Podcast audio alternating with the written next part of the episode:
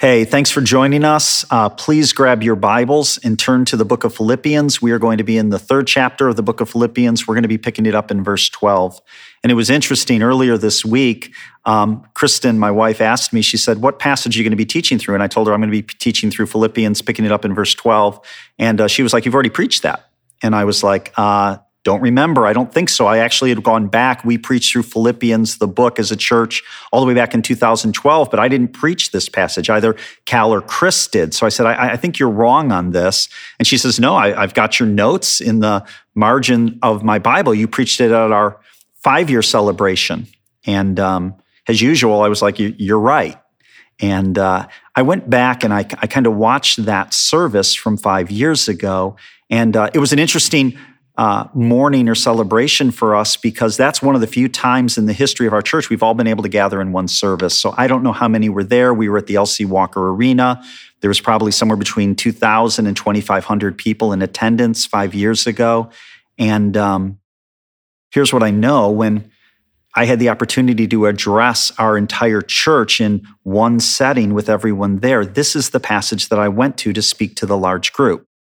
So now contrast that with my teaching this morning as I look around the room. There's three of us. There's me, Lucas, and Emo. So this is as big a contrast as you could have as you approach this passage.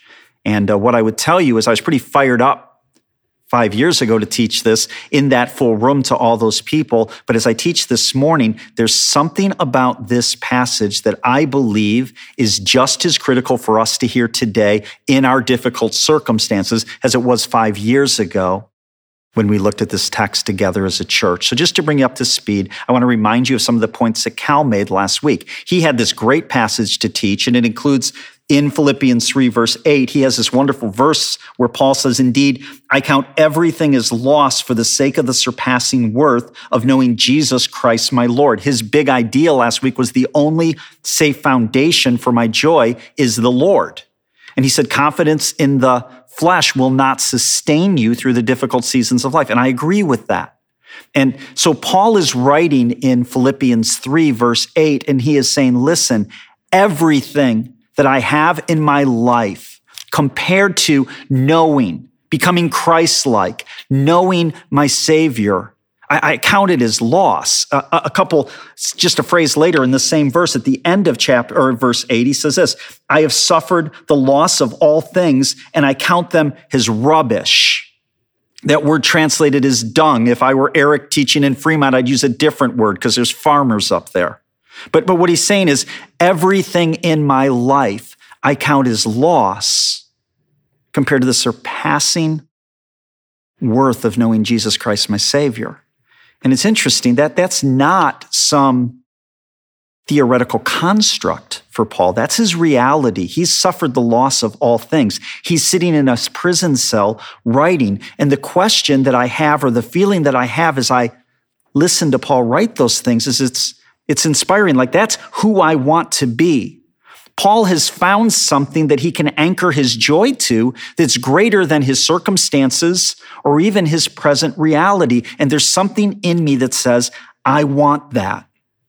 C.S. Lewis said that if I constantly find myself not satisfied by the things of this world, then I must be created or meant for another world. And, and Paul has found something to anchor his joy to that, that, that, doesn't drift with the different seasons and the different tides of life. And if I'm honest with myself, that's inspiring. That's something I want. But there's another side or another response that my heart has as I read that verse. And, and that response is this. If I'm honest with myself, if, if we're honest with ourselves, I, I, I'm not sure I can say what Paul just said. See, what Paul just said was everything else in my life compared to knowing Christ is meaning, meaningless. Listen, God, if you need to take my health in order for me to know Christ better, take my health because Christ is better. He says, if you need to take my family in order for me to know Christ better, then take my family. If you need to take my reputation, if you need to take my security, if you need to take my comfort, everything in my life is subject to my pursuit and my desire to know Christ. And I, I read that and in some ways it's inspiring, but then I've got to compare myself to what he's saying. And if I'm honest, I'm like, I, I don't know that I'm there. I don't know that I'm there. So that's where we pick up our thought in verse 12. Let me just read it to you. He says this in verse 12. Paul says, Not that I have already obtained this or am already perfect, but I press on to make it my own because Jesus Christ has made me his own. And, and as I read verse 12, actually, there's a little bit of relief in my spirit because what Paul just said is he goes, This is what I desire to be. But he immediately says, Not that I've arrived or imperfect. And that gives me some level of peace because the reality is if Paul hasn't arrived yet, well, here, here's, here's what I would say. Here, here's a clue. If, if, if, Paul can say that he hasn't arrived or he isn't perfect, I think we can be pretty confident to say that we have not arrived and we're not perfect. Actually, if you're sitting here and saying, Boy, I'm surprised Paul says that because it seems like he's arrived and I've surely arrived. Well, I'm more worried about you believing that you've arrived than somebody who is still able to recognize that they're not there yet. See, my concern would be that for some of us, we have reduced our um, discipleship to Jesus or our following of Jesus to this moral construct that if I do this and if I don't do this, if I'm faithful to my wife, if I don't look at porn, if I attend church, if I have a quiet time every day, if I do these things, then I've arrived. And the problem with a moral construct or a view of our discipleship with Christ um, that looks like that, that it's based off what we are actually doing or what we can accomplish. The problem with that is what happens when you do all of those things? Now what? Because all you're left with there is selfishness and pride. And the reality is our pursuit of our relationship with Jesus Christ from, if Paul can say, I count everything has lost compared to the surpassing worth of knowing Jesus Christ my Lord, but I'm not there yet. I'm not perfect. It tells us that we also need to continue to strive.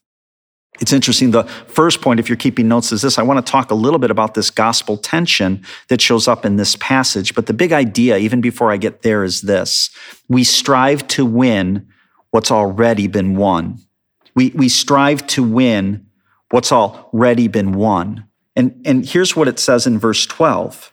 It says, But I press on to make it my own because Christ Jesus has made me his own. So there's this weird um, back and forth in the text. Paul is pressing to make something his own because Christ has made him his own. So you've got to look at the verse and say, what is the cause? What is the effect? Which took place first? And what Paul says is, he says, listen, I'm pressing to make it my own because Christ already has made it my own.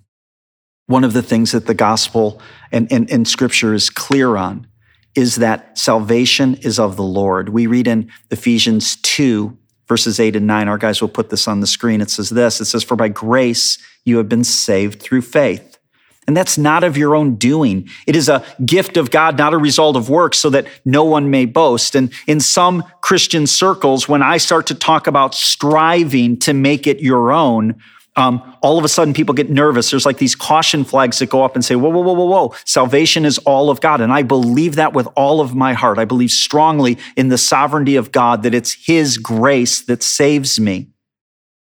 But the reality is, we're invited into the process. Not that our efforts accomplish our salvation, but Paul is constantly challenging the New Testament follower of Jesus Christ. Hey, engage in the battle. The same thing that he's doing here in verse 12. I press on to make it my own because Jesus Christ has made it, has made me his own. The, the best way maybe that I can explain this is by means of an analogy. Um, one of the things that I get to do for, on occasion, particularly in the summer, is I take two of my grandsons fishing. And uh, we were out a couple of weeks ago, and I was fishing with Bo, uh, Calvin's oldest son, he's seven, and with Judah, his five year old. And so taking them fishing, this is what that means. I go and I get the tackle box and I put it on the boat and I make sure that the boat is filled with gas and I make sure that we've got bobbers and we've got hooks and we've got night crawlers and I get the boys all set up on the boat and we get their life preservers on and we go on the boat and I drive the boat to the spot where I think the fish are going to be and there I put the worm on their hooks and I For some, for, for Judah, the youngest, I'll, I'll cast his line out there and, and basically I'm doing the majority of the work. And then we set up and the three of us begin to fish. And Bo's a little bit at seven. He's, he's a little bit more self-reliant and, and he's like, I don't want a bobber. That's for little kids. And I want to cast my own pole and I want to reel it in. And he can basically catch his own fish. And so he's off very committed to doing it on his own. Judah's a little bit different. He needs a little bit more help. And, and quite honestly, he gets distracted a little bit easier than Bo does. So with Judah, we put the bobber on the line, we put the nightcrawler on the hook, and I, I actually cast it out to where I think the fish will be. And I'm like, hey, Judah, watch the bobber. I, I need you to watch the bobber. When the fish takes the bait, the bobber will go under, and you need to pull on the rod and you need to start reeling then. And he's like, okay, okay. And so he'll watch the bobber for about five seconds. And, and then his mind starts to wander, and it's like, hey, Bumpa, I'm, I'm hot. Or, or can I have something to drink? Or how do fish breathe? And, and, and what do fish breathe? And, and, and what if we could breathe underwater? What would that be like? And I'm like, hey, hey, Judah, watch the bobber. And he'll be like, I am watching the bobber. I'm like, where is it? And he's like, whoops, it's gone. And so we reel the line back in. We put another night crawler on it. We throw it back out. And a couple seconds later, he's watching the bobber. And then it's like, hey, hey, Bumpa, can I jump in the water? Would it be okay if I swam for a while? It's like, sure, Judah, just swim for a while. And then he comes back and he's watching the line. And I look at him and I go, hey, Judah, where's the bobber? And he looks and he's like, oh, and a fish is taken it. The bobber's going the other direction from the boat. A fish is pulling on it. So he'll grab the pole and he'll start to reel real hard. And as he reels, all of a sudden his hands are up here. And I'm like, hey, Judah, there's no reason you got to reel the rod up there. You can just kind of pull it down and reel. And, and I kind of help him and he gets the fish in. And once we get the fish in and I take it off the hook and then I hand it to him and he holds it and he's so proud of the fish that he caught. And a few minutes later, we'll be fishing, and this is going on and on. I'm untangling his line. I'm helping Bo. I'm helping Judah. And he'll go, Hey, Bumpa, how many fish have you caught? And I'll be like, Well, between everything else I'm doing, I've, I don't say that. I said, I, I caught two fish. And he'll be like, I've caught six. Hey, hey, Bumpa, you're not that good a fisherman. Like, like I'm a, I'm a pretty good fisherman. And, and it's funny, we'll go back into the house and we'll be sitting at dinner and it's like, uh, his parents will say, how'd fishing go? And it's like, it went great. I was the best fisherman. I caught the most fish. And from, from my position as the grandfather, I've got to kind of laugh at that. And I, and I believe over time, I hope over time, that as he gets a little bit older, he'll understand that um, part of his success was that I was putting him in a position to be successful. And, and, and when I think of that picture, I kind of think of God. And, and there are times that we think we're doing so much. We're watching the bobber and we're pulling the line to get the fish in, but the reality is God has orchestrated the whole situation on our behalf. Our, our, our, salvation looks a lot like us watching the bobber. And God's invited us into the process of fishing. And He's saying, listen, reel it in, give effort. Don't, don't just not fish, but I've invited you into the process that I've already preordained. And the reason that I've done it is for my glory but it's also for your joy. So understand the gospel tension that though our salvation is a free gift that we couldn't earn for ourselves, it is Jesus in our place doing what we could not do. The reality is that God has still invited us into the process and he's calling us to strive alongside to what Paul calls in verse 12 to press to make it our own. Then look at verse 13. He says this He says, Brothers, I do not consider that I have made it my own, but one thing I do, forgetting what lies behind and straining forward to what lies ahead, I press on toward the goal for the prize of the upward call of God in Christ Jesus. So, so you got to remember, Paul's a church planter, he's a preacher. And it's interesting in the text, what he does is he says, There's one thing I do, and then he gives you three things that he does, because that's what preachers do. We, we trick you. We say there's one more point, but then we give you three more things. And, and it's interesting in what he's doing here. It's actually one thought, but you can divide it into three different steps. Paul is saying, here's the one thing that he does. And he says, this is how I deal with my past. This is how I hope focus on the future. And this is what I am doing in the present. So the one thing that he's doing has three components. It has a past component, a future component, and a current component. So let me just break these down. Here's, here's the first thing that we see, the first thing of the three things that he does under this heading, one thing. There's one key thing, three parts. He says, But one thing I do, forgetting what lies behind. So I'm thinking about this. Paul, in the passage that Cal looked at last week, one of the things that he did is he kind of gave his resume. And, and if you look back at Paul's life, he was zealous for righteousness. He says that I was a student of the law. He was a Pharisee. He, he was committed to personal holiness and to the point where he's able to say, as to the law and as to righteousness, he was blameless. So there's some things, there's some accomplishments in Paul's past that he could focus on as he reminisces about what he's done or what he's accomplished over the course of his walk with Jesus Christ. And he's saying what he does is he forgets what lies behind. And in forgetting what lies behind, he says, I need to put my accomplishments in the past, not in my current thinking because I don't want to be distracted with what I've accomplished in the past as I move forward. It's interesting as I've gotten a little bit older, there, there are times when I'm a little tired. I've been doing church ministry. I've been at this church as a, as a pastor for 10 years, but before that, my entire life I've been involved in church ministry, all the way back into grade school and junior high. I was the janitor at the church and I worked with younger kids and I worked in youth group and this has been my whole life. And, and there are seasons where, based off the level of effort in the past or past accomplishments, it might be easy for me to say, you know what, let somebody else have a turn. Let somebody else have a turn.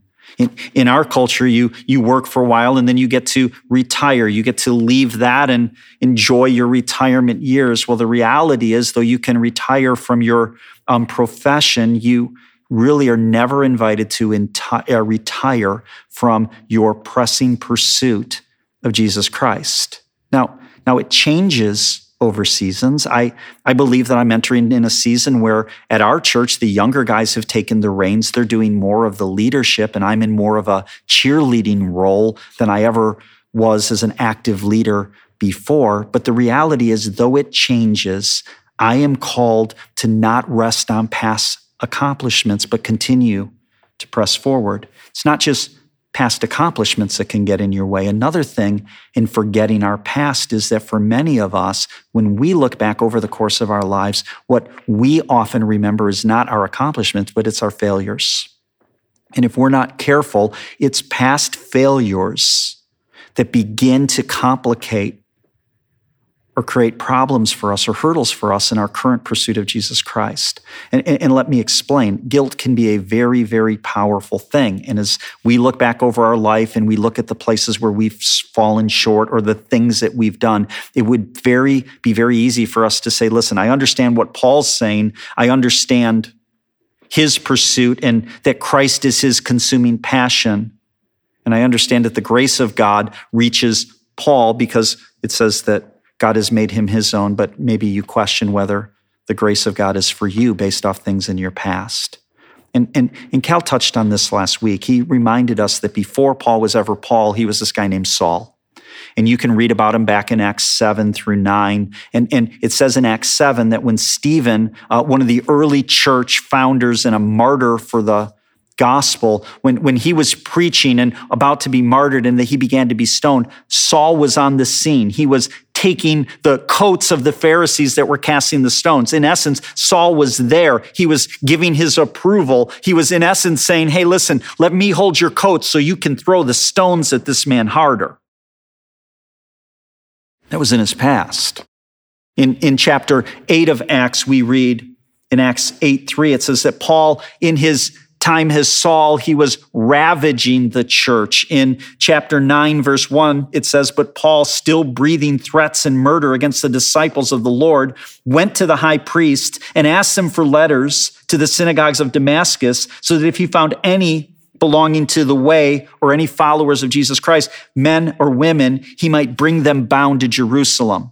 So, so listen, Paul was not following orders in his persecution of the early church. He was seeking out opportunities to persecute the early church. And he was willing to travel far and wide to find people that had confessed to be followers of Jesus Christ, bind them, imprison them, bring them back to Jerusalem, where they would be tried, sometimes tortured, and often murdered. Men, women, families, children. This is who Saul was. And, and maybe, just maybe, has Paul writes here to the Philippian church as he sits in prison in Rome, reflecting on his past. Could it be that Paul is looking back on his past and saying, Man, there's some regrets, there's some guilt, there's some shame, there's some things in my past that I'm not proud of. It's interesting. 1 Timothy chapter 1, verse 13, he says, Paul says, though I was formerly a blasphemer, a persecutor, an insolent opponent of the gospel. And then it goes on in verse 16, it says, But I received mercy for this reason, that in me as the foremost, Jesus Christ might display his perfect patience as an example to those who were to believe in him for eternal life. Paul is proof that you cannot be outside the reach of the grace of God. And it's amazing to me that, Paul, that God would choose in his sovereignty to use Paul as a minister of the gospel to the early church because he is so far on the extremes, righteous as a Pharisee, but yet a persecutor of the church, that none of us are outside the boundaries of what Paul has experienced. And you say, David, you don't know what I've done. Okay, have you, have you murdered people? Like, like how many? Have you sought out? Have you woke up angry every day? Have you, with hostility, sought to imprison? Like, like listen, you're minor leagues, you're able compared to the sin and the hostility that Paul was involved in. What Paul does is he says, Listen, I'm going to forget that past. As a matter of fact, what he does is he lets the shortcomings and failures of his past be used as a testament to the far reaching grace and love of God. So, in order to press on, you need to leave your past accomplishments in the past. You need to leave your failures in the past. Here's just one more thing quickly not only your accomplishments, but your mountaintops. Paul had some pretty big mountaintops in his walk with Christ. He heard the audible voice of Jesus Christ when he was on the road to Damascus, when he was saved. He spoke to him like Paul has heard the voice of God. And, then we're told later that Paul was actually transported into the third heavens. We're not even sure what that means. Sounds great though, right?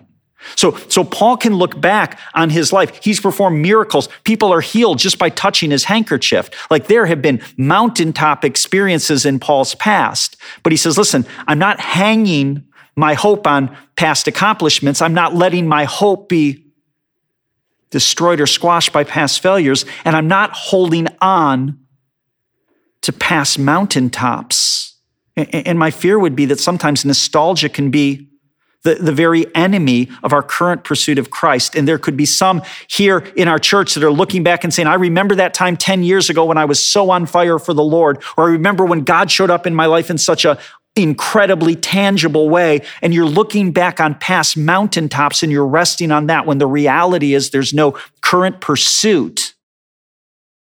There's no current passion for the things of Christ today. Paul says, forgetting what lies behind. And then he says this I'm, I'm straining forward, forgetting what lies behind and straining forward to what lies ahead. So now he's not dealing with his past, he's actually dealing with the future, what his focus is. That word straining there, the best way that I could explain it or translate it for you from the Greek is it brings to mind a runner who is stretching every muscle to its maximum in order to reach a finish line, to win the prize, to achieve the goal. Paul will write to the Corinthian church that he is um, training his body like an athlete, not some you know, weekend warrior, but I'm talking a professional athlete who his entire life is fine tuned to, to win the prize that he is training for. Paul says that he beats his body like a boxer. He, he takes his body as a slave in his efforts to pursue Christ. And he's straining forward, looking ahead, trying to reach a goal. And what I would say is one of the things that Paul realizes, and this text reminds us, is godliness doesn't happen by accident. Nobody wakes up next Thursday and all of a sudden they're godly. What Paul is saying is it's going to take effort. It's going to take training. It's going to take stretching of who you are in order to achieve the goal of godliness. And in this season, in this difficult season where we can't gather, I would just challenge you. We're doing everything we can to put content online to continue to help you develop your walk with Jesus Christ and your spiritual disciplines. But the reality that we know is if our church is like most churches, what research tells us is that half of our church isn't even tuning in anymore on Sunday mornings. And my question is, are you striving? Because we're in a season where it's not easy. It's difficult. We can't spoon feed you your spiritual development or spiritual disciplines. And the reality is, it's way more work to achieve godliness when you're swimming against the stream rather than coasting with the stream. And I would challenge you in this season be intentional, be straining to achieve this incredible prize which is, we'll see it in a minute, the upward calling of Jesus Christ. Paul has his eyes towards the future. He's looking for the day when Jesus Christ comes back. But even more than that, he's looking ahead and saying, Who do I want to be in a month, a year, five years, 10 years? Because the reality is, for many of us, if we're not careful and if we're not intentional, uh, we're not living life, life's living us. And, and we get to the end of the road, and what we have is rather than a sense of, man, I see God in every step along the way, the reality is what we're going to have is regrets that we didn't strive hard enough. Paul's very, very conscious of what the future holds. And then he says this just as a third thing. See it in the text. He talks about pressing. Verse 14 I press on toward the goal for the prize of the upward call of God in Christ Jesus. that, that word pressing, it, it's most often used in the Greek as it, it regarding a, a hunt or a pursuit or a war. And, and it's interesting because there's a juxtaposition in the text. What Paul is actually saying, he's saying, I press down I, I, I keep my nose down. I, I, I'm focused on the task at hand. I press down because of the upward call of Christ Jesus, my Lord. He, he's, he's got a mark that he has set his eyes on. He will not take his eyes off the target. He is pressing on towards the goal of the upward call of Jesus Christ.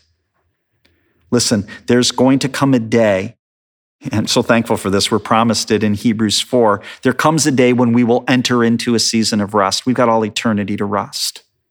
But what Paul is saying at, in this season, his consuming passion is that he will press, he will strive, he will forget what's in the past in an effort to achieve the prize. And the prize is to know Jesus Christ to the fullest extent possible to make him his consuming passion.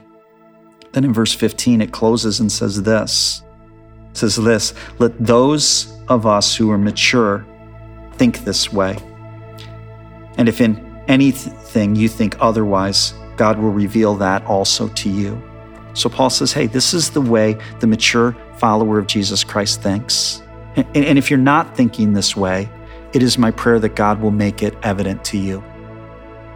Listen, this is, this is a different room today than it was five years ago.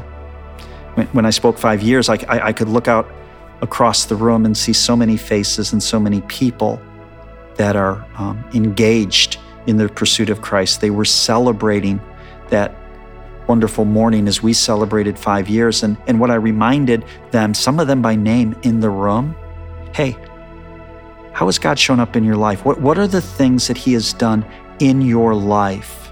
What is the change that you see over the past five years that we can give glory to God for? Well, I'm not looking at faces right now, I'm looking at a camera, but I would ask you the same thing. Are you able to look back and say that because of God's grace and because of my pursuit of godliness, God is at work in my life? I can see it in the past and I can see it now. And if not, what are you going to do about it? Paul's challenging us. He says, Listen, this is the time when we strain, this is the time when we press. This is the way the mature followers of Jesus Christ pursue their Savior. Let's pray. Father, I thank you for this reminder. And um, I would just say that this morning my heart is different than five years ago, where last time I preached this passage, it was more celebration. There's some desperation in my heart this morning because I know that there are people that are just struggling.